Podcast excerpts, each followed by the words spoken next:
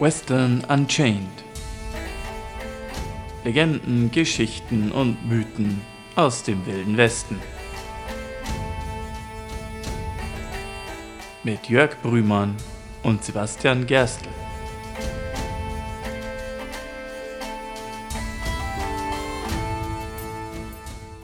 Howdy. Howdy!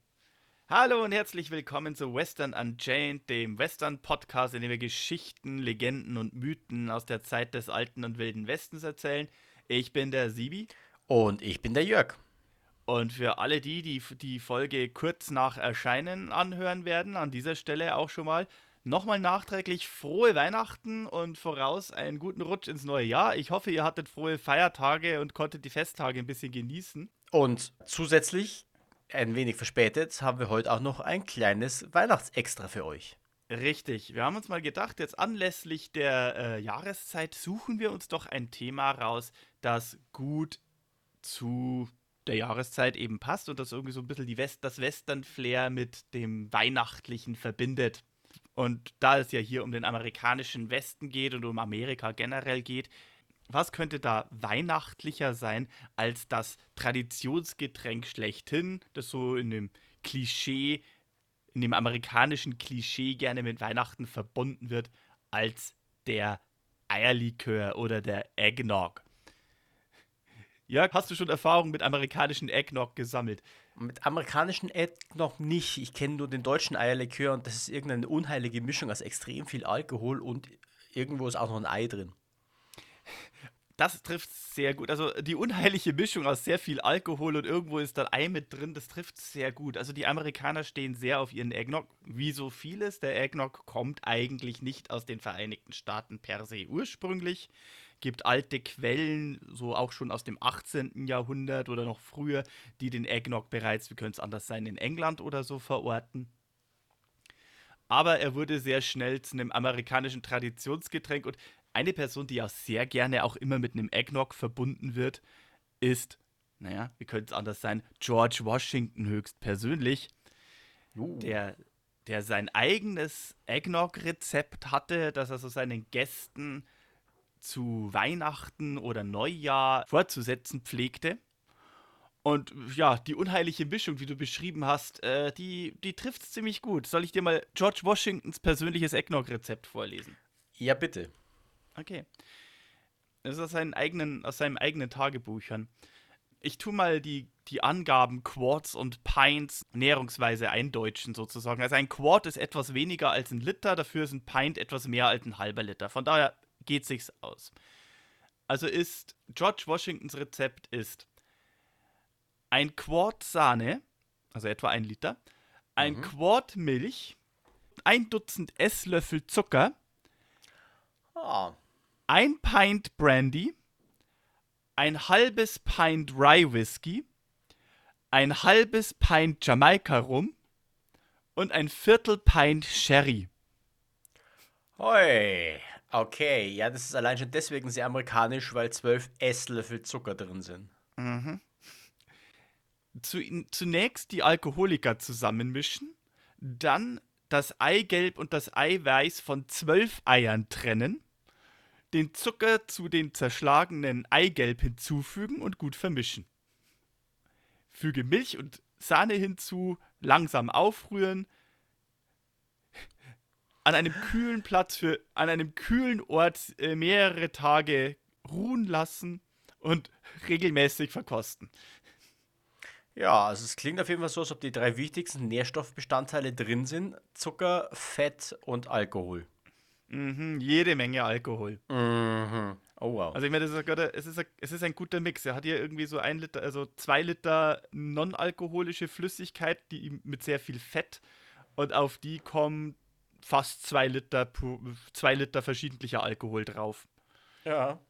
Oh. Ich meine, andere, andere Rezepte wären da so ein bisschen fancier und, und tun dann so Sachen wie Zimt mit rein oder dergleichen, aber hier beim halben komm. Liter, halben Liter guten Jamaika rum, wer braucht da sowas noch, ne? Und einfach mal einen Liter Sahne mit draufkippen. Mhm. Also, äh, dieses Zeug ist durchaus potent und hat es durchaus in sich. Also, so, wenn man so denkt, ja, so ein gemütlicher kleiner Eierlikör, was ist ja nichts dabei, ne? Aber Äh, so hat man halt im 19. und 20. Jahrhundert nicht unbedingt gedacht. Und natürlich hat man dann auch gedacht, dass Eierlikör auch sehr gesund ist. Ja, ist, ein, ähm, ja natürlich. Es ist auch Milch mit drin. Ist auch Milch mit drin. Es sind Eier mit drin und Eier sind ja auch sehr gesund in diesem Sinne. Der Name Eggnog übrigens ist wohl eine Ableitung und äh, ursprünglich hieß das Getränk Egg Grog. Ah, okay. Das erklärt den Rum. Ja, das erklärt den Rum, das erklärt den Zucker. Und äh, ja, so ist die Kombination daraus entstanden. Und das hat sich dann im Laufe der Jahre so als Traditionsgetränk äh, etabliert, dass, ähm, naja, also so, so historisch gesehen kann man sagen, das Rezept ist wahrscheinlich so entstanden, um quasi wenn Eier gedroht haben, schlecht zu werden und Milch auch gedroht hat, schlecht zu werden, naja, dann kippt man halt jede, jede Menge Zucker und Alkohol dazu und rührt es auf, dann hält es schon noch mal ein paar Tage länger, ne? Mm, ja, das ist ja guter alter Klassiker. Ja, rein praktisch gedacht. Und so hat sich das dann vor allem in den frühen kolonialen Vereinigten Staaten als so ein Getränk etabliert, das dann auch im Laufe der Jahrzehnte danach bis weit ins 19. Jahrhundert hinein so ein Standardgetränk in Tavernen war, ne? Mhm. Ah, okay, ja. Ähm, um so mal ein bisschen Bild zu machen, ich bin dann so mal die üblichen Wildweststaaten, also die Zeitungen der üblichen Wildweststaaten durchgegangen, um mal zu gucken, wo finde ich da überall Verweise auf, ja, Eggnog. Das früheste, was ich gefunden habe, ist tatsächlich aus einer Zeitung in Richmond, Indiana also das war der Richmond Palladium am 13. Juni 1849, der zu einem Temperance-Meeting eingeladen hat. Ah, okay. Also äh, einem Enthaltsamkeitsmeeting gegen den übermäßigen Konsum von Alkohol.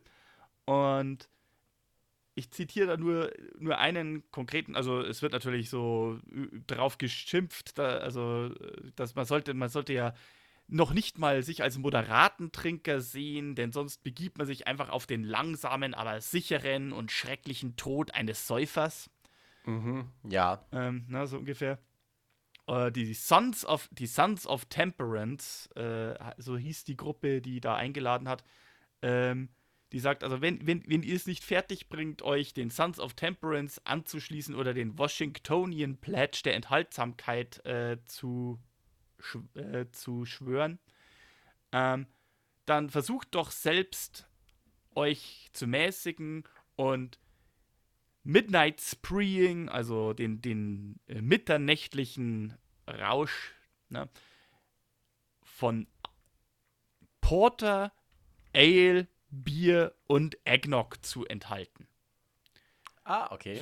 Das sind so die vier äh, gängigen, da ist noch nicht einmal Wein, Schnaps oder Whisky genannt, sondern wird halt Eggnog auf einer Ebene mit, ja gut, Porter, also schweren Wein und Bier auf einer Ebene geheben. So, und das ist, scheint so, so ein bisschen das Standardgetränk gewesen zu sein. Wenn man nachts weggegangen ist, auf ein Bier, ein Wein oder ein Eggnog. Ne? Mhm. Ein anderes Beispiel, das so diese das Saisonale ein bisschen unterstreicht. Ähm, jetzt vielleicht nicht Weihnachten, aber es war ein, auch ein beliebtes Neujahrsgetränk oder ein beliebtes Getränk zu George Washingtons Geburtstag im Februar. Hm? Ja, ich verstehe. Ja, gut, er hat ja ein eigenes Rezept, ne? Ja, natürlich. Ähm, da habe ich hier äh, einen, einen, Verweis äh, aus äh, dem Butt Record in Bidwell, Butt County, California von vom 3. Januar 1857. Ich, ich finde einfach nur diese, das sind nur die einleitenden zwei Sätze, aber ich finde es recht nett. Es ist merkwürdig zu berichten, dass der Neujahrstag ruhiger, geordneter und friedlicher als sonst verlaufen ist. Eggnog war sicherlich ein prominentes Feature des Tages, wie es für gewöhnlich ist. Und unsere guten Bürger waren grundsätzlich nüchtern, was nicht für gewöhnlich der Fall ist. also äh, eine, eine, eine äh, Zeitung aus de, ein Zeitungsartikel aus dem späten Goldrausch Kalifornien. Mhm. Das äh, fand ich schon, schon nett anzumerken. Ja. Ähm, aber auch in anderen entlegeneren Teilen des Wilden Westens ist Eggnog, also ich habe Verweise in Texas natürlich, ich habe Verweise in Kansas. Ich wollte hier noch einen Verweis machen vom, vom Bozeman Avant Courier in Bozeman, Montana. Also wir sind jetzt hier ganz im Nordwesten. Mhm. Äh, mit einem Weihnachts, äh, mit einem Weihnachtsverweis. es war der ein, also die Zeitung ist vom 31. Dezember 1875 und das heißt, äh, Weihnachten ist vorbeigegangen und Eier haben einen Dollar pro Dutzend gekostet. Das ist das erste Mal in vielen Jahren, dass das der Fall, äh, dass das der Fall war. Eggnog wurde nicht in großen Mengen äh, konsumiert und war auch in der vergangenen Woche nicht in großer, äh, groß nachgefragt. Unsere Jungs ziehen es vor, ihr Zeug straight zu trinken. Ah, okay. Also ein, ein, ein Dollar für ein Dutzend Eier äh, ist in der Zeit natürlich schon eine, stark, äh, eine steile äh, Mhm, Ansage. ja. Aber Gott, Montana nicht unbedingt der Ort, wo Landwirtschaft in dieser Zeit hervorragend ausgeprägt war. Na. Äh, aber gut, wir wollen nicht ausschließlich über Eggnog reden. Mhm. Ähm, aber, aber Eggnog, äh, wie wir es schon hatten, es ist ein Traditionsgetränk. Es ist ein Getränk, das zu bestimmten Festtagen, vor allem in der kalten Jahreszeit und vor allem Weihnachten und Neujahr sehr gepflegt und genossen wird in den Vereinigten Staaten, zumindest in dieser Zeit. Wahrscheinlich heutzutage auch ein bisschen außer Mode geraten, aber das sei mal dahingestellt. Und auch an altehrwürdigen Institutionen wird da gerne mal entweder offiziell oder inoffiziell Eggnog zu gegebenen Anlässen konsumiert. Mhm. Womit wir auch zu unserem zweiten Hauptdarsteller unserer, unserer kleinen Episode ist. Es ist etwas, das vielleicht nicht ganz typisch Western ist, vor allem weil äh, der Ort, von dem wir sprechen, eigentlich wirklich unmittelbar an der Ostküste ist. Wir reden hier von New vom Bundesstaat New York letztendlich.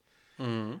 Aber es ist ein Ort, der sehr viel, sehr stark in amerikanischer Tradition steht, der sehr stark vor allem mit dem Bürgerkrieg assoziiert wird und der sehr viele Figuren hat, die eben danach den, die Bürgerkriegszeit prägen werden. Also speziell in der Geschichte tauchen tatsächlich mehrere Figuren auf, die dem einen oder anderen von euch etwas sagen dürften, auch wenn ihr nicht so tief im Westen, äh, Wilden Westen und Bürgerkrieg drin steckt. Und von dem Namen des Orts und dieser Institution vor allem habt ihr mit Sicherheit schon gehört. Definitiv. Wir reden hier von dem der Militärakademie, die für gewöhnlich unter dem Namen West Point bekannt ist. Oder Jörg, West Point ist ja eher der Name des Ortes, wo das steht. Der, der offizielle Name ist ein bisschen anders, oder? Ja, genau. West Point ist tatsächlich äh, der Ort und der befindet sich 80 Kilometer nördlich von New York City in sogenannten Upstate New York, also im Bundesstaat New York. Er liegt auch am Hudson River, da komme ich gleich noch dazu, warum das spannend ist. Und der Ort, den wir eigentlich meinen, wenn wir von West Point sprechen, ist die United States Military Academy, also die älteste Offiziersakademie der Vereinigten Staaten. Der Ort selber, an dem die Akademie steht, ist auch schon äh, sehr geschichtsträchtig. Bereits die Kontinentalarmee während dem Unabhängigkeitskrieg hat äh, das Plateau, auf dem heute die United States Military Academy steht, als wichtigen äh, Stützpunkt genutzt. Und zwar, weil er über einem Knick, äh, das Plateau liegt über einem Knick am Hudson River. Also West Point liegt auch tatsächlich am Hudson River.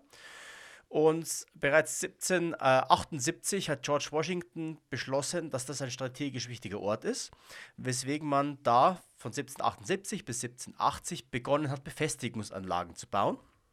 George Washington, da ist er wieder. Genau, da ist er wieder. George Washington selber hat es beschlossen.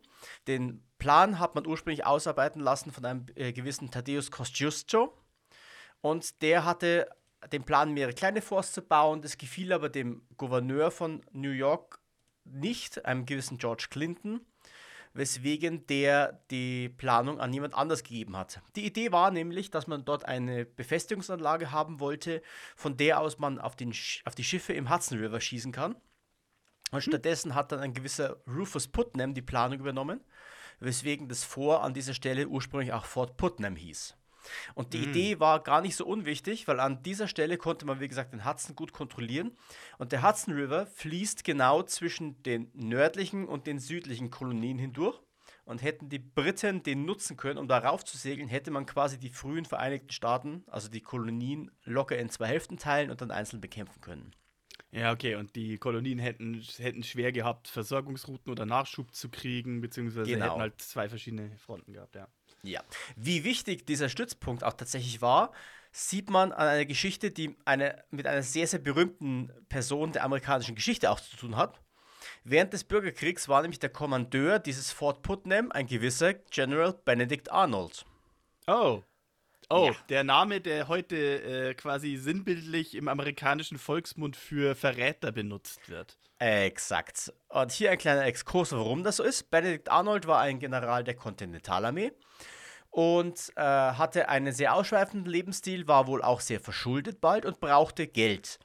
Und das Problem ist allerdings, die Kontinentalarmee und die Vereinigten Staaten, die sehr jungen noch, die brannten, äh, brannten wie Luster, wie man so schön sagt. Die hatten gerade aktuell sehr viel Geldnot. Und Benedict Arnold äh, nahm das Washington sehr übel, denn er brauchte natürlich Geld. Und noch dazu muss es wohl jemand gewesen sein, der sich selbst unglaublich wichtig genommen hat. Und das hat er nicht bekommen. Also hat sich Benedict Arnold folgenden Plan ausgedacht. Er übergibt Fort Putnam an die Briten für 20.000 Pfund Sterling. Tatsächlich ist sein Plan aber aufgeflogen, weil ein gewisser Major Andre, der für die Briten gekämpft hat, als Spion gefangen genommen wurde. Und über diese Gefangennahme von Major Andre hat man von diesem Plan erfahren, weswegen die Sache aufgeflogen ist und Benedict Arnold dann fliehen musste, tatsächlich auch zu den Briten übergelaufen ist und den Rest des Unabhängigkeitskriegs auf Seiten der Briten gekämpft hat als Kommandeur. Und bis heute, also Arnold ist dann emigriert in das Vereinigte Königreich nach England und hat dort den Rest seines Lebens verbracht und überdauert die Ewigkeit in der amerikanischen Kultur als, wie du schon sagtest, das Sinnbild für den großen Verräter. Tatsächlich hat man nach Arnolds Verrat das vorher auch nochmal umbenannt. Also zeitweilig nannte man es auch Fort Arnold nach seinem Kommandeur. Jetzt aber mittlerweile Fort Clinton. Und äh, schon seit 1794 diente dieses Fort Clinton als Ausbildungsstätte und zwar für Kadetten im Bereich Artillerie und Ingenieurwesen. Tatsächlich hat Präsident Thomas Jefferson dann im Jahr 1801 beschlossen, dass dort eine Militärakademie errichtet werden musste. Denn die, britische, äh, die, die amerikanische Armee hatte einen großen Mangel an gut ausgebildeten Offizieren, also brauchte es eine, Akademie, äh, eine Militärakademie. Die ersten Kadetten kamen auch schon im Jahr 1802 und wurden dort ausgebildet. Allerdings fehlte es West Point zu dieser Zeit noch an jeglicher Art von Standard. Also die Kadetten, erstens das Alter. Die Kadetten zu der Zeit waren zwischen 16 und 36 Jahren alt. Und auch die Okay. Ausbildungszeit war überhaupt nicht geregelt. Äh, also einige haben ihren Abschluss in sechs Monaten und andere wiederum in sechs Jahren gemacht.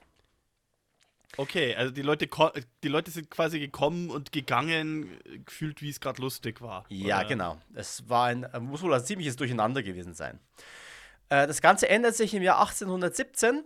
Da kommen wir nämlich nun zu einem weiteren Protagonisten unserer Folge heute.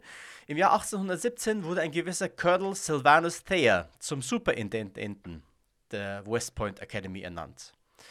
Und Thayer gilt heutzutage als der Vater von West Point, denn auf ihn geht zurück, dass die Schule, die Akademie, erstmal ein richtiges Curriculum hatte, das teilweise bis heute noch verfolgt wird. Colonel Thayer hat zwei Jahre lang, also um sich auf die Leitung von West Point vorzubereiten, das äh, École Polytechnique in Paris besucht, eine angesehene Elite-Uni Frankreichs immer noch, und hat Folgendes mit zurückgenommen. Und zwar hat er danach, nachdem er sich das alles angeguckt hat, festgelegt, dass einer der Ausbildungsschwerpunkte für Offiziere an West Point das Bauingenieurwesen ist. Und Aha, auch heute kannst du an West Point noch Bauingenieurwesen als Bachelorabschluss belegen. Und das hat eine ganz, äh, eine ganz spannende Folge, denn die US Army war maßgeblich daran beteiligt am Aufbau der Infrastruktur, speziell im Westen der USA. Und ganz vorneweg als studierte Bauingenieure die Offiziere, die an West Point ihren Abschluss gemacht haben. Okay. Das heißt, viele Brücken, viele Kanäle, generell alles an Infrastruktur, Bauwerke, die die Armee gebaut hat, wurden geplant von West Point-Absolventen. Mhm, mhm. Wobei West Point übrigens sogar bis 1824 die einzige Uni der USA war, in der man Bauingenieurwesen studieren konnte. Außerdem hat er strikte disziplinarische Standards eingeführt, er hat das Kurssystem festgelegt und er hat auch vor allem festgelegt, dass die Kadetten sehr viel Wert auf persönliche Ehre und ehrhaftes Verhalten legen sollen. Darauf zurück geht nämlich der Cadet Honor Code, den die Kadetten von West Point heute noch schwören müssen, der da lautet: A cadet will not lie, cheat, steal or tolerate those who do. Mhm. Und äh, wenn, man, wenn man West Point hört, denkt man eben auch heute noch, also dieser, dieser, dieser Schein des ehrhaften, moralisch hochstehenden Offiziers, der eilt der West Point Academy heute eben noch voraus. Mm, Dieses Bild, das so Sachen wie, wie Fackeln im Sturm vermitteln, ne? von diesen Ja, richtig genau. Adretten und.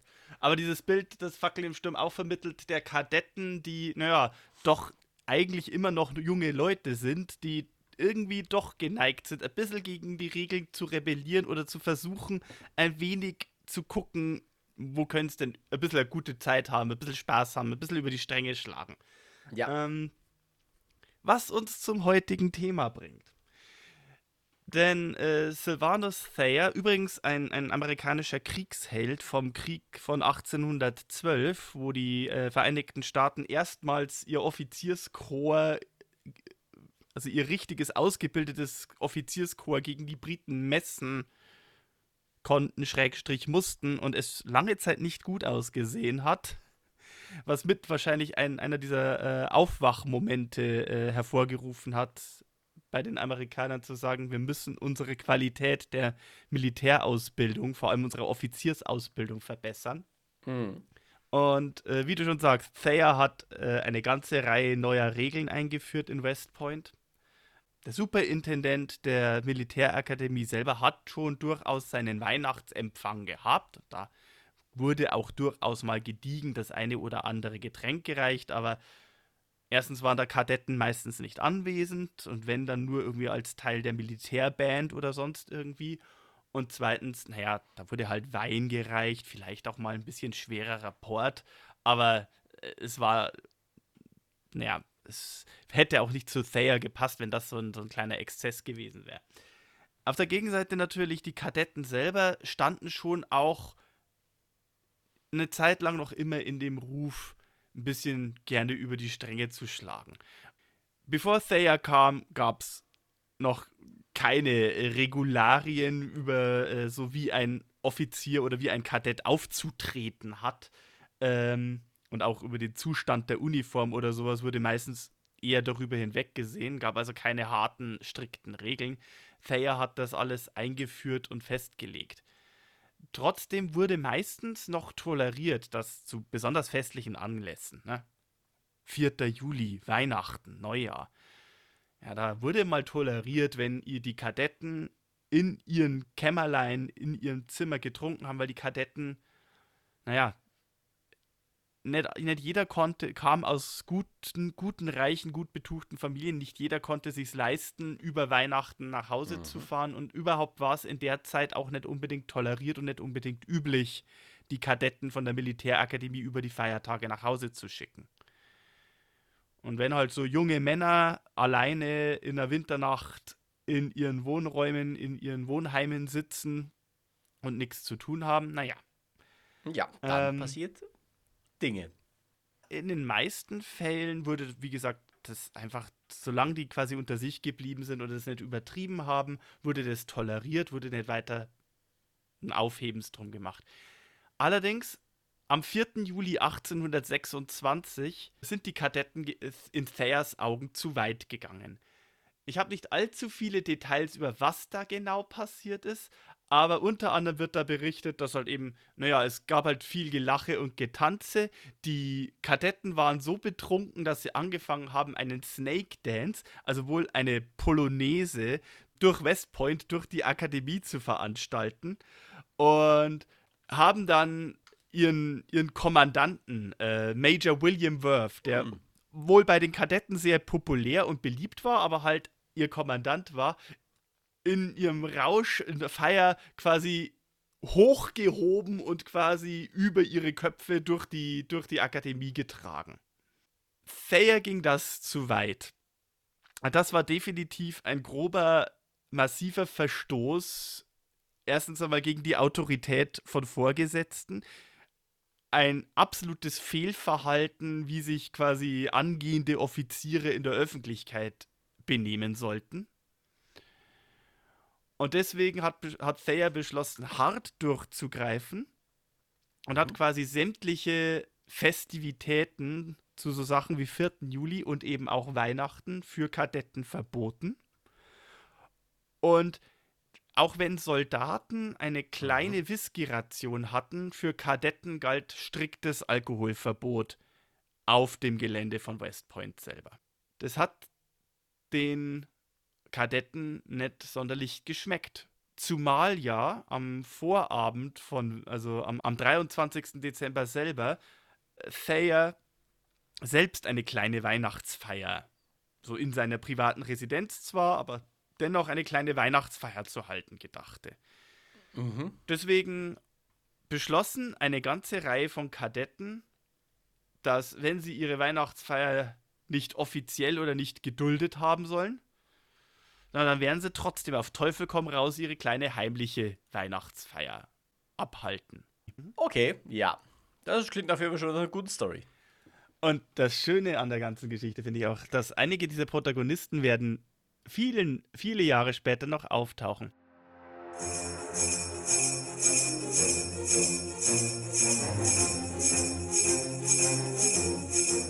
Ähm, wie gesagt, ich habe bereits erwähnt, einige Kadetten haben beschlossen, äh, wir werden jetzt unsere eigene Weihnachtsfeier halten, auf Teufel komm raus. Ein Rädelsführer und jemand, der in Thayers Augen schon öfter äh, negativ aufgefallen ist, weil es jemand war, der sehr gerne einen, also der sich sehr gerne in Tavernen aufgehalten hat und einen getrunken hat. Das war ein Kadett, zwar ein fähiger Kadett, sehr intelligent, äh, durchaus lernwillig, aber halt, was es mit der Disziplin betrifft, mehrmals aufgefallen. Der erste Kadett in West Point, der nicht nur äh, einen Demerit, also einen negativen Eintrag oder eine, äh, wie soll man sagen, einen, einen, negativen Vermerk für sein Verhalten bekommen hat, weil er so betrunken war, sondern der tatsächlich in seiner Zeit bei West Point kurz davor stand, eben gerichtlich abgehandelt zu werden, also ein, ein Court-Martial zu erhalten, weil er so oft betrunken war, war ein junger Kadett namens Jefferson ja. Davis. ähm. Ja. Ähm, für alle, die den, denen der Name jetzt nicht sagt. Jefferson Davis war der erste und einzige Präsident der Konföderierten Staaten von Amerika. Das sollte er natürlich erst. Wir, wir, wir reden hier jetzt von Weihnachten 1826. Ja. Äh, der Präsident der Konföderation sollte er erst 1860 werden. Aber also gewisse, gewisse Neigung zur Rebellion scheint er damals schon besessen zu haben, sagen wir es mal so. Ähm, jedenfalls, er sollte sich als, äh, als ein kleiner, äh, ähm, als, als ein Rädelsführer einer Gruppe von Kadetten äh, herauskristallisieren, die beschließen, ihre kleine Weihnachtsfeier zu mach äh, machen. Ähm, Davis selbst, und ich fand es ich fand's nett, dass du gesagt hast, äh, dass, dass die Militärakademie am Hudson River liegt. Denn genau das ist so ein bisschen auch die Krux. Etwa eine Meile von West Point entfernt lag eine Taverne, die einem gewissen Benny Havens gehörte und die auch im allgemeinen Volksmund einfach nur als Benny's Tavern bekannt war. Benny's Tavern war vor allem bei den mhm. Kadetten sehr beliebt. Die musste zwar, nachdem Thayer seine Dienst, äh, in, seine Tätigkeit in West Point angetreten werden, musste die Taverne aus der unmittelbaren Nachbarschaft von West Point entfernt werden und war dann so ein oder zwei Meilen, Zitat, in einer kleinen Hütte am Fuße eines hohen, einer hohen Klippe bei den Highland Falls äh, war die angesiedelt. Praktischerweise konnte man mehr oder weniger mit einem Boot direkt zu der Taverne, einmal quer über den Fluss. Und dass die Taverne jetzt fast zwei Meilen von West Point weg war, war für die Studenten sogar fast noch praktischer. Ja, sie war jetzt nicht so leicht zu erreichen, aber wenn man erstmal da war, war die Wahrscheinlichkeit, dass jemand kommt und quasi überprüft, ob sich da jetzt quasi Kadetten in der Taverne besaufen, relativ gering.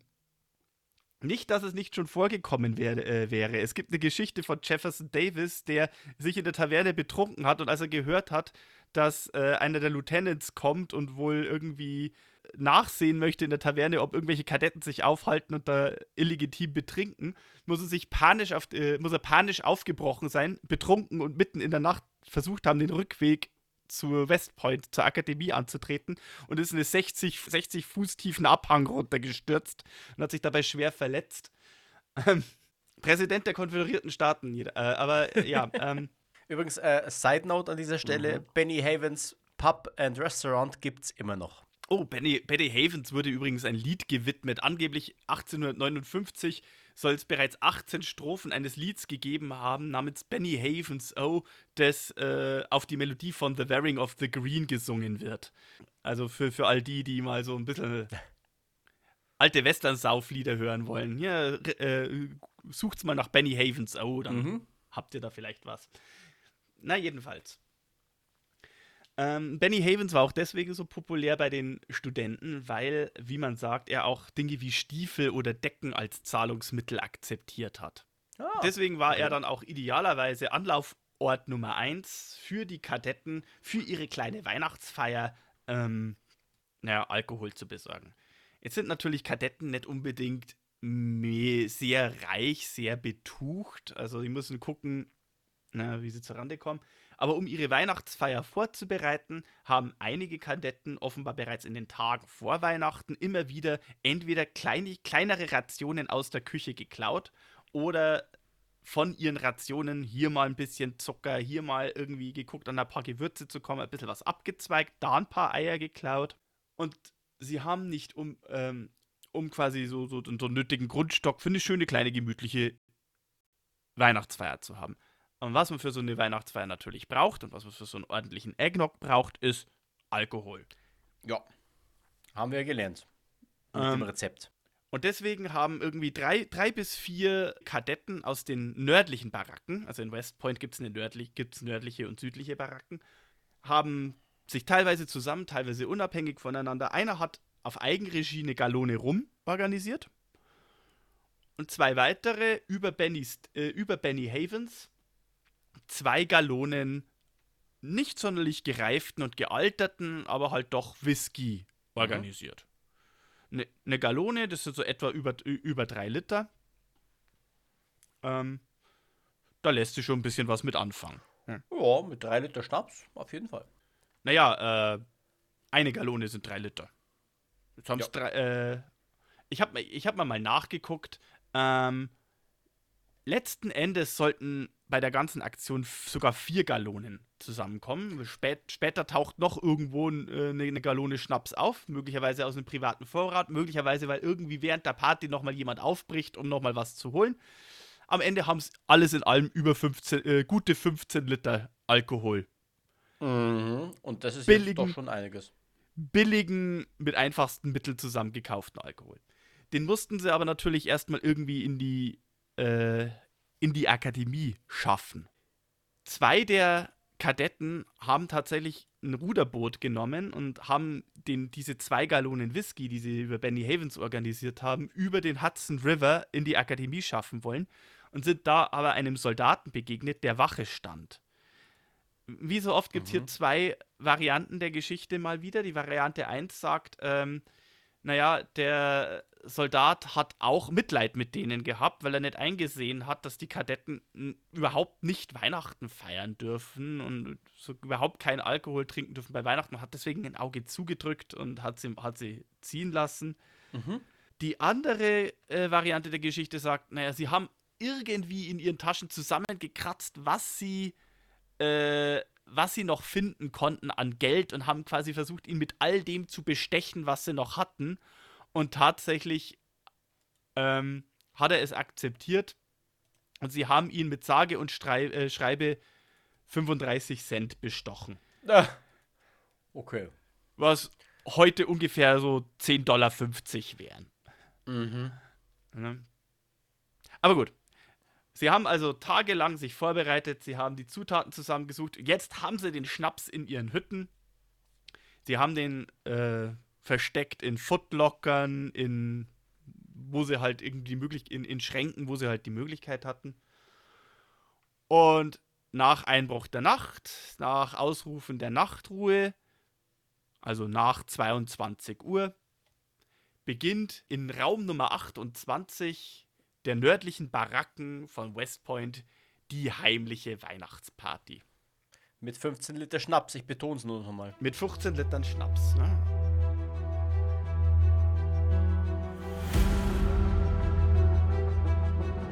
Die Weihnachtsparty pflanzt sich dann auch bald vor. Es ist natürlich, äh, natürlich so, ja, mehrere, äh, mehrere Kadetten teilen sich ein Zimmer, aber es, die, die, die Zimmer sind so auf sechs bis acht, bis, äh, sechs bis acht Kadetten ausgelegt. Ähm, allerdings kommen dann immer mehr, äh, immer mehr Kadetten auch aus anderen Zimmern rein. Es scheint wohl auch eine zweite parallele Party loszugehen in Raum Nummer 5. Das sind so die zwei äh, zentralen Hubs. Ist vielleicht deswegen interessant zu erwähnen, weil die sich auf zwei verschiedenen Stockwerken der Baracken begeben.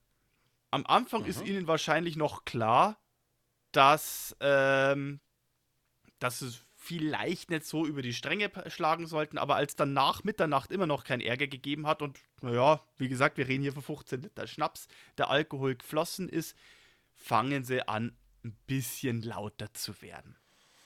Ja, ja kann schon mal passieren. Ähm, das erste Mal werden sie gestört um 2 Uhr, äh, um 2 Uhr nachts von einem anderen Kadetten, Charles Whipple, der die, äh, der quasi der quasi hm, sowas wie der Abteilungsleiter war, also der quasi auch die Aufsicht hatte auf diesen speziellen Teil der Baracke.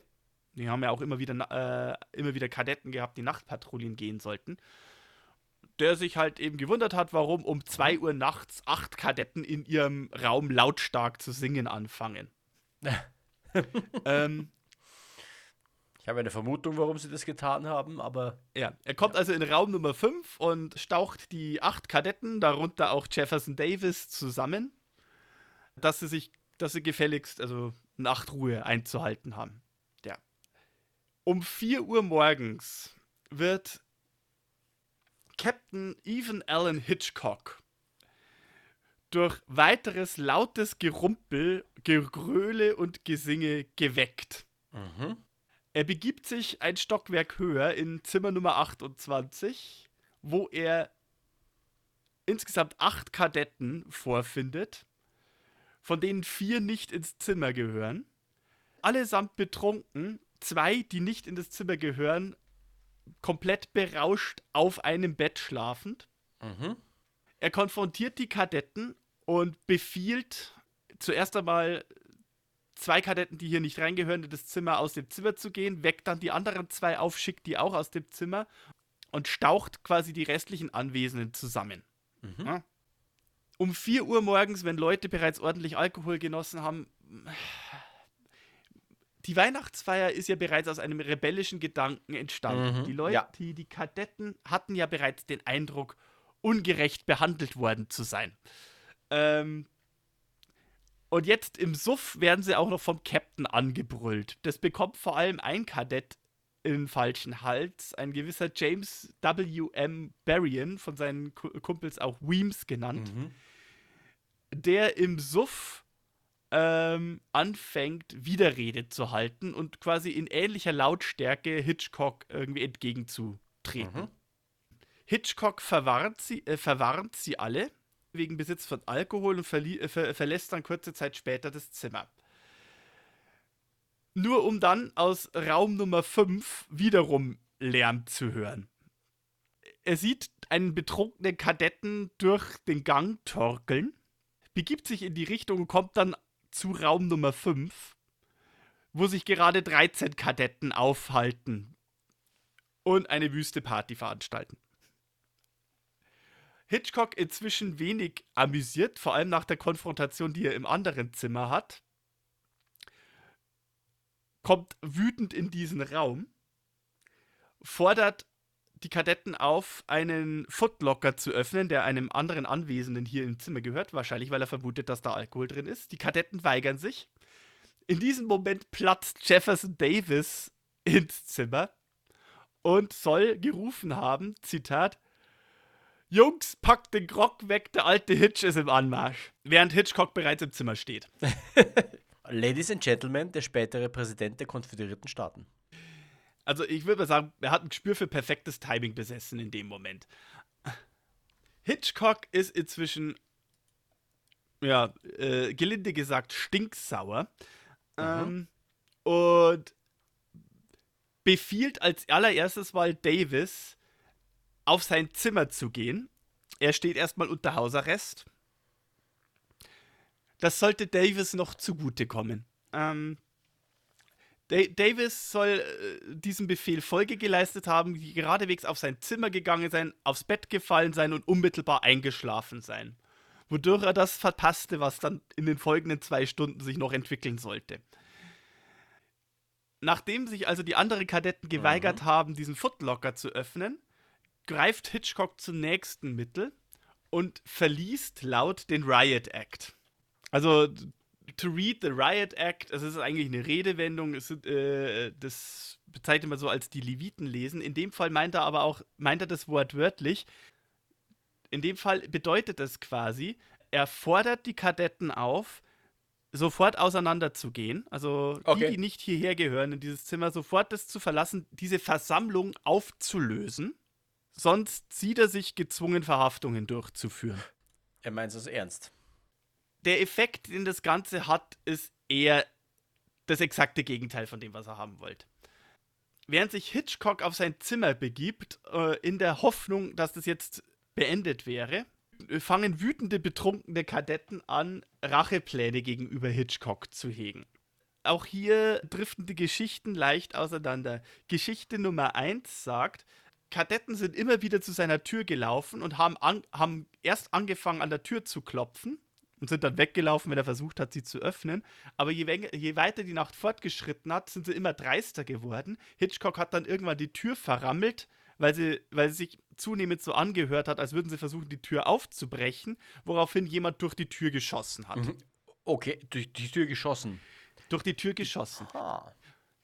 Die zweite Variante der Geschichte ist, Hitchcock kommt an ein drittes Zimmer, wo immer noch, äh, wo immer noch gefeiert wird, wo sie sich aber bereits in der Tür verbarrikadiert haben, wohl weil sie gehört haben, dass Hitchcock unterwegs ist. Und als er dann versucht, die Tür aufzutreten, feuert jemand mit einer Muskete durch die Tür von aus dem okay. geschlossenen Zimmer durch die Tür nach draußen. Egal wie, welche dieser Geschichten wahr ist, das Fakt ist wohl, ein Kadett namens James Overton hat eine Muskete gezogen und hat durch die Tür auf Hitchcock hm. geschossen.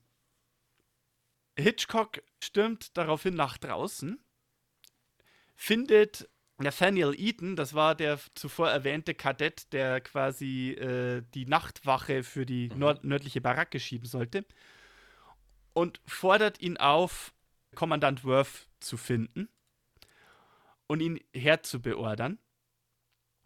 Denn seine Hoffnung ist, dass Worth ja so beliebt ist bei den Kadetten, dass er es schaffen dürfte, wieder für Ruhe zu sorgen in dieser ganzen Angelegenheit.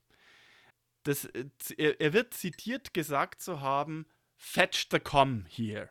Mit com hat er Kommandant Worth gemeint. Das Problem ist mal wieder, einige be betrunkene Kadetten haben das gehört.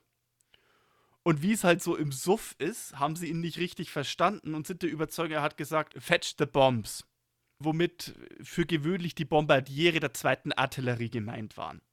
Jetzt sind also die Kadetten, die betrunkenen Kadetten, der festen Überzeugung, dass ihr Captain soeben die Artillerie herbeordert hat. Mhm. Nachdem, nachdem er ihnen den Riot Act vorgelesen hat, holt er jetzt die Artillerie, um sie entweder zu verhaften oder gar die Baracken zusammenzuschießen. Aue. Jetzt kommen sie zu dem Beschluss, da müssen sie sich dagegen wehren. Betrunken, wie sie waren.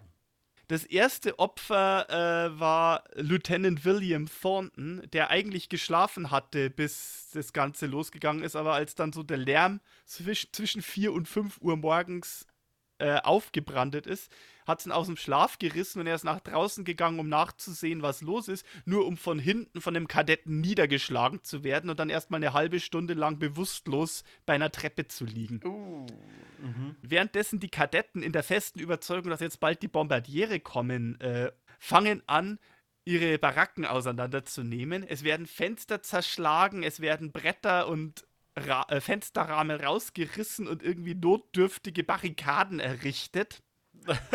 weil sie ja, äh, weil sie ja befürcht, befürchten, dass jetzt bald die Artillerie anrückt und sie rausschießt aus, der, aus ihren Baracken. Mhm. Die, die Weihnachtsfeier ist zu diesem Zeitpunkt, ähm, ich würde mal sagen, leicht eskaliert. Ja, ein bisschen.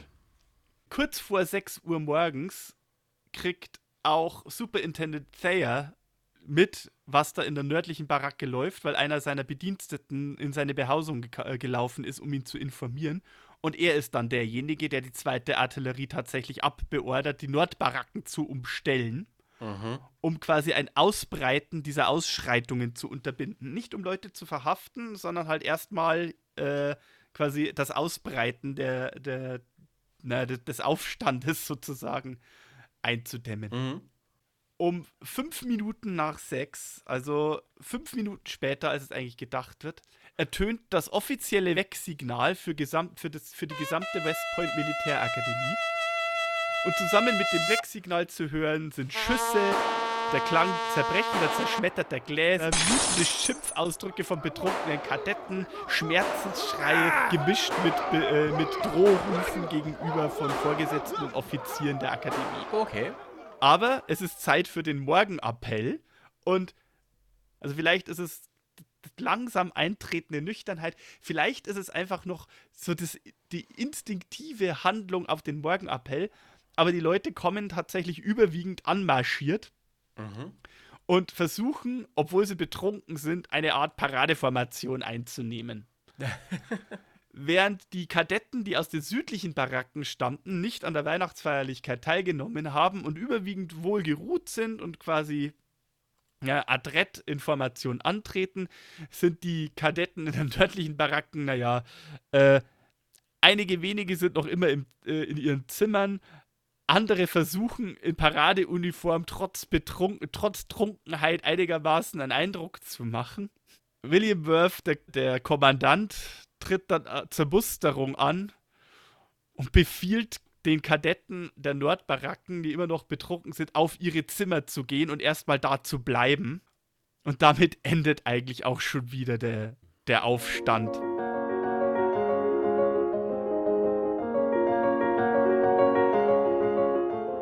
Man versucht zu erheben, wie, wie die Lage eskaliert ist. Kommandant Worth berichtet gegenüber Thayer später, dass wohl zwischen 50 und 90 Kadetten an der Weihnachtsfeier und den daran anschließenden Aufstand beteiligt waren. Das ist, zu diesem Zeitpunkt hat West Point 260 Kadetten. Oh, okay.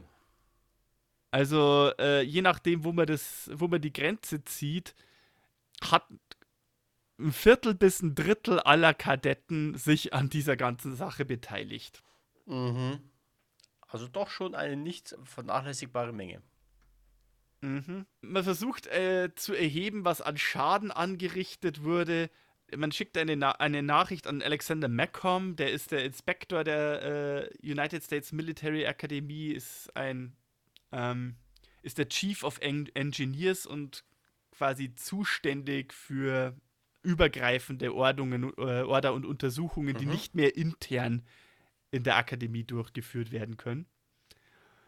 Ähm, 22 Kadetten wurden in der Folge am 26. Dezember erstmal unter, komplett unter Hausarrest gestellt, darunter auch Jefferson Davis, Mhm. der vor allem von Captain Hitchcock und Lieutenant Thornton als einer der treibenden Agenten hinter dieser ganzen Weihnachtsfeier und äh, dem daraus resultierenden Aufstand Mhm. identifiziert und ausgemacht wurde. Am 8. Januar fand dann eine, äh, am 8. Januar be begannen dann die Anhörungen für diesen Mhm. Vorfall. Und das ist mitten in der Zeit, wo eigentlich die Kadetten ihre, äh, ihre Prüfungen hätten. Mhm. Das Ganze ist, wie gesagt, auch deswegen ein gigantisches Problem, weil, äh, naja, äh, sie sind gerade dabei, West Point als das die Musterakademie für die Vorzeigeoffiziere der Vereinigten Staaten aufzuziehen. Mhm. Und jetzt, jetzt äh, droht quasi ein Viertel bis ein Drittel der Kadetten der Vorwurf von Aufruhr, von Meuterei, dass sie Vorgesetzte bedroht haben. Also es Ja. geht jetzt nicht nur, es geht nicht nur um ein um das Trinken von Alkohol auf äh, innerhalb der Akademie, sondern es geht halt wirklich um Sachbeschädigung, es geht um tätliche Angriffe, Mhm. es geht darum, dass ein Lieutenant verletzt wurde, es geht darum, dass auf einen Captain geschossen wurde. Ja, also deckt gerade wenig. Trotzdem, um quasi einen allzu großen Skandal zu vermeiden und quasi die angehende Offiziersriege der Vereinigten Staaten nicht komplett zu verkrüppeln, werden letztendlich nur 22 der Kadetten angeklagt. Mhm. Darunter aber auch Jefferson Davis. Möchte ich nochmal betonen. Mhm. Ähm, einige, einige der Kadetten, die nicht an dieser, Part, äh, an dieser Party beteiligt waren, treten auf und fangen an, also al, al, treten als Zeugen und vor allem als Charakterzeugen auf, ähm, um sich quasi für ihre Kumpanen auszusprechen, das, ja, also um, um sie zu verteidigen und quasi vor einem Ausschluss aus der Akademie oder, oder vielleicht sogar gar schlimmeren äh, zu bewahren. Mhm. Einer sollte sich da besonders hervortun, ein, ein Musterschüler, jemand, der äh, noch, noch, am, noch am am Vortag von Weihnachten persönlich zu, äh, zu Superintendent Thayer gekommen ist, weil er Fragen hatte wegen seiner Trigonometrie-Hausaufgaben. Ne? Einer, der einzige Kadett in der Geschichte von West Point, oder zumindest in der frühen Geschichte von West Point, der ohne einen einzigen Demerit bis zum Abschluss gekommen ist. Ein Kadett, der Superstreber mit dem Namen Robert E. Lee. Okay. Robert E. Lee, später auch bekannt als General Robert E. Lee, General der Südstaatenarmee, mhm. sollte in West Point in der Folge des Eggnog Riots sich bei der Anhörung hinstellen und Jefferson Davis und zwei weitere seiner Kumpanen persönlich verteidigen und sich für sie aussprechen, mhm. dass sie mhm. nicht aus der Akademie rausgeworfen und ausgeschlossen werden sollten. Da. Übrigens hier noch ein kleines Detail. Robert E. Lee war von 1852 bis 1855 selbst Superintendent von West Point. Robert E. Lee war der absolute Musterschüler und der absolute. Äh, ne? mhm. ähm, Robert E. Lee und Jefferson Davis sollten übrigens nicht die einzigen namhaften Figuren sein. Es sind wahrscheinlich die Figuren, die den meisten Leuten bekannt sind.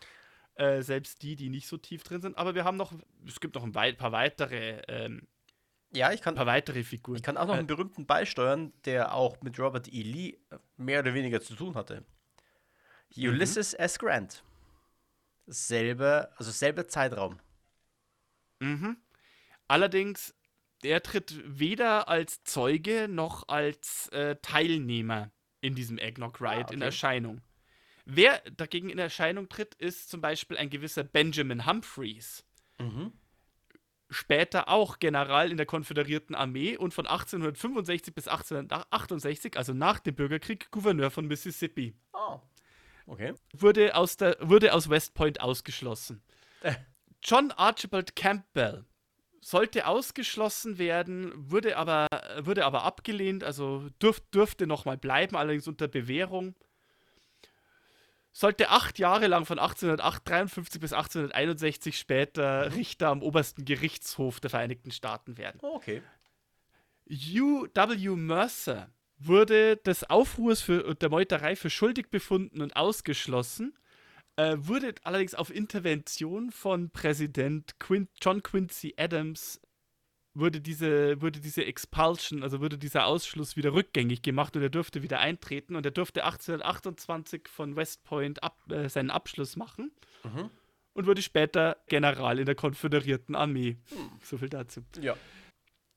Oder Samuel Alexander Roberts wurde auch aus West Point ausgeschlossen und sollte 1841 Secretary of State der Republik Texas werden. Mhm. Schön, dass es alles Konsequenzen hat. Ja, definitiv. Unser guter Jefferson Davis sollte auf jeden Fall eine Anhörung bekommen. Er sollte allerdings letztendlich nicht vor das Militärgericht gestellt werden, anders als alle anderen genannten. Mhm. Da man zu dem Ergebnis kam, er hat ja den Befehl von Captain Hitchcock Folge geleistet und ist auf sein Zimmer gegangen, wo er dann auch sofort betrunken auf seinem Bett eingeschlafen ist. Und deswegen hat er ja den ganzen Aufruf und die ganze Meuterei verpasst und obwohl er schuldig war, die Weihnachtsfeier organisiert hat, war er doch nicht schuldig, Meuterei begangen zu haben. Er befand sich sechs bis acht Wochen, ich habe da auch unterschiedliche Quellen, ich gehe mal von sechs Wochen aus, befand er sich unter Hausarrest in seinem Zimmer und wurde dann der Meuterei freigesprochen. Hm, okay.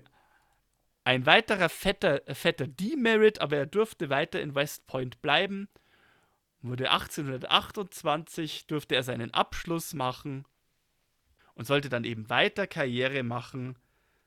Erst tatsächlich von 1853 bis 1857 als Secretary of War in den Vereinigten Staaten. Mhm. Davor und danach als Senator und, naja, wie wir es bereits erwähnt haben, vom 18. Februar 1861 bis effektiv zum 5. Mai 1865 als der Präsident der Konföderierten Staaten von Amerika.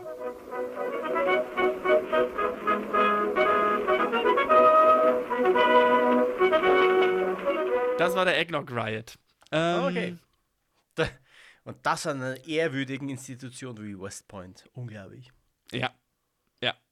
Also, äh, es wurden, wie gesagt, insgesamt wurden 20 der 22 Angeklagten wurden für schuldig befunden, äh, wurden vor ein Kriegsgericht, also vor ein Militärgericht gestellt und für schuldig befunden und wurden für mindestens sechs Monate ausgeschlossen. Die meisten offiziell komplett ausgeschlossen. Allerdings hat John Quincy Adams, der Präsident, höchstpersönlich eingegriffen und gemeint, nee, also 20 Ausschlüsse aus West Point, das ist zu viel. Der wird sich der Ruf der Akademie nicht davon erholen, wenn das rauskommt. Und hat deswegen sehr viele dieser Urteile wieder rückgängig gemacht. Okay. Also insgesamt wurden von den 20 Ausschlüssen 10 in der einen oder anderen Form wieder rückgängig gemacht. Mhm. Also es gab ein oder zwei, unter anderem dieser erwähnte James Weems Berrien, äh, die dürften nie wieder Militärdienst leisten.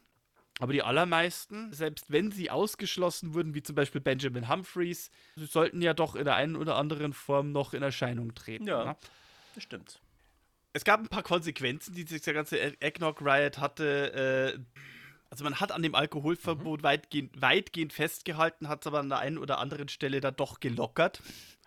Man hat auch eingesehen, dass es vielleicht keine so gute Idee ist, äh, einen Haufen junger Menge über die Feiertage in die Baracken einzusperren. Wer hätte es gedacht? Und hat es dann, hat dann in der Folge leichter gemacht, äh, über die Feiertage nach Hause zu gehen. Weil wenn sie daheim dann irgendwie sich äh, einen ordentlichen Rausch ansaufen und ein bisschen über die Stränge schlagen, dann bringt das zumindest nicht direkt die Akademie in Verruf. Genau, Ja. das war unsere Geschichte. Gut. Ich habe aktuell keinen Filmtipp tatsächlich für euch. Also wir haben am Anfang sehr viel über West Point geredet und West Point ist sehr zentrales Element, zum Beispiel in der Miniserie Fackeln im Sturm, die doch sehr für so eine Serie, gerade in den 80ern entstandene Serie, doch sehr akkurat ist und doch eine gute Serie. Kann ich eigentlich sehr empfehlen. Mhm. Äh, der Eggnog Riot selber, wäre eigentlich äh, Stoff für eine super Komödie. Ich hätte es aber bis jetzt noch nicht gesehen, dass es in irgendeiner Form Eingang in einen Film oder eine Serie gefunden hätte. Nee, tatsächlich würde mir jetzt spontan auch nichts einfallen. Was nicht ist, kann vielleicht noch werden. Ich könnte mir eine super Komödie zu dem Stoff vorstellen. Eben. Vielleicht mit Jack Black als Jefferson Davis. Oh ja. weiß. Wobei ich mir vorstellen kann, dass die US Army nicht sehr erfreut darüber wäre. Wahrscheinlich nicht, aber Es demontiert doch so ein bisschen den Ruf von West Point als der Elite, äh, Sch- Elite-Kaderschmiede. Aber gut. Wenn ihr mehr erfahren wollt über irgendwie die genannten Leute oder über welche Ereignisse oder generell Vorschläge oder Tipps habt, kommt da einfach auf uns zu. Ne? Genau. Unsere E-Mail-Adresse müsst ihr mittlerweile kennen: westernunchained at gmail.com. Von mir aus schickt uns auch gerne euer persönliches Eggnog-Rezept, wenn ihr sowas habt. Ja, ansonsten, worüber reden wir das nächste Mal? Wir haben ja schon sehr viel über Revolverhelden geredet, wir haben über Gesetzeshüter geredet, wir haben über, wir hatten einen mexikanischen Protagonisten, wir hatten eine irische Protagonistin äh, und wir hatten in den letzten Folgen auch sehr häufig Afroamerikaner im Zentrum. Ähm, was wir noch nicht hatten, war ein, einen weiteren Western-Typus, der im Wilden Westen durchaus präsent ist, wenn er auch ein, eher eine kleine Rolle spielt, und zwar die chinesischen Einwanderer im, im amerikanischen Westen. Und ich bin da auf eine Geschichte gestol äh, gestolpert, die ich sehr spannend fand. Die, die er einerseits die erste chinesische Pionierin von Idaho, aber gleichzeitig äh, die, Geschichte, die Geschichte einer Frau, die in Sklaverei verkauft wurde und die angeblich bei einem Pokerspiel in die Freiheit gelangt ist. Die Pokerbraut wurde sie tatsächlich in verschiedenen Quellen auch genannt. Die Geschichte von Polly Bemis alias China Polly. Okay. Das klingt super spannend.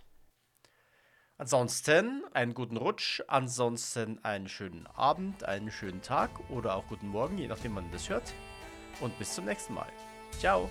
Bis zum nächsten Mal. Macht es gut. Ciao. Adios.